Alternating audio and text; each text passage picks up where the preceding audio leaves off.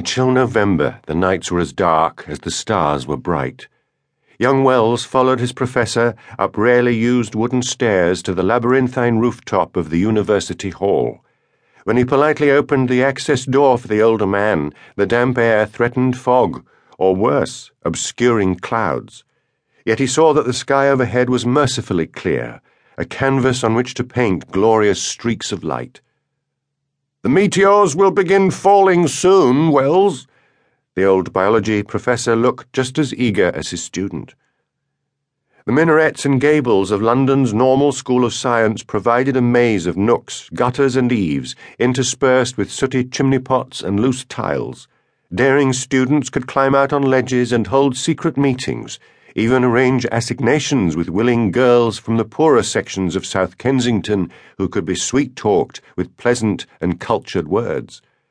Wells doubted that any of his classmates had ever climbed out for such a lofty purpose as his own. T.H. Huxley's creaking bones and aching limbs forced him to move with painstaking care along the precarious shingles, yet the famous man had a grace and surety about him. Wells knew better than to offer the professor any assistance. Although Thomas Henry Huxley was now an old man with yellowish skin and grey hair, the bright brown eyes in his square face still held a gaze as sharp as a hunting falcon's. In his youth, he had spent years as a surgeon and naturalist aboard a sailing ship, the Rattlesnake, collecting and documenting biological specimens from around the world, much as his revered colleague Charles Darwin had done. Huxley had been through storms and hostile landscapes, harsh climates, and unfriendly natives. He could certainly negotiate a rooftop, even one slick with moss and mist. With a weary sigh, the professor eased himself down beside a grimy brick chimney, adjusting his black wool coat. Leaning back, he propped his grey haired head against a chimney and scratched his bushy white sideburns. Is this your first meteor shower, Mr. Wells? The Leonids are a good place to start. Huxley's booming voice was startlingly loud on the rooftop. I've seen shooting stars before, sir, but never actually studied them. Even in my youth, I spent more time with my nose stuck in a book than looking up at the sky.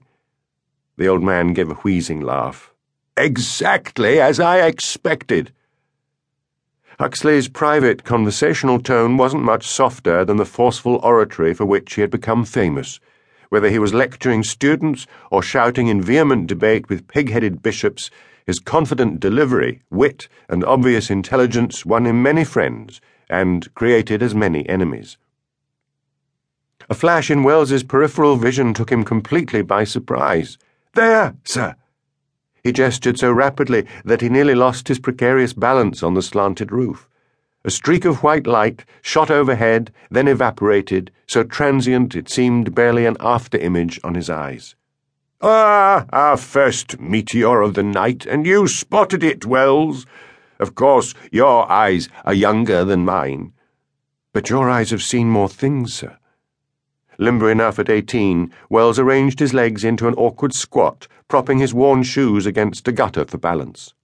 Don't flatter me, Wells. I won't tolerate it. Sorry, sir.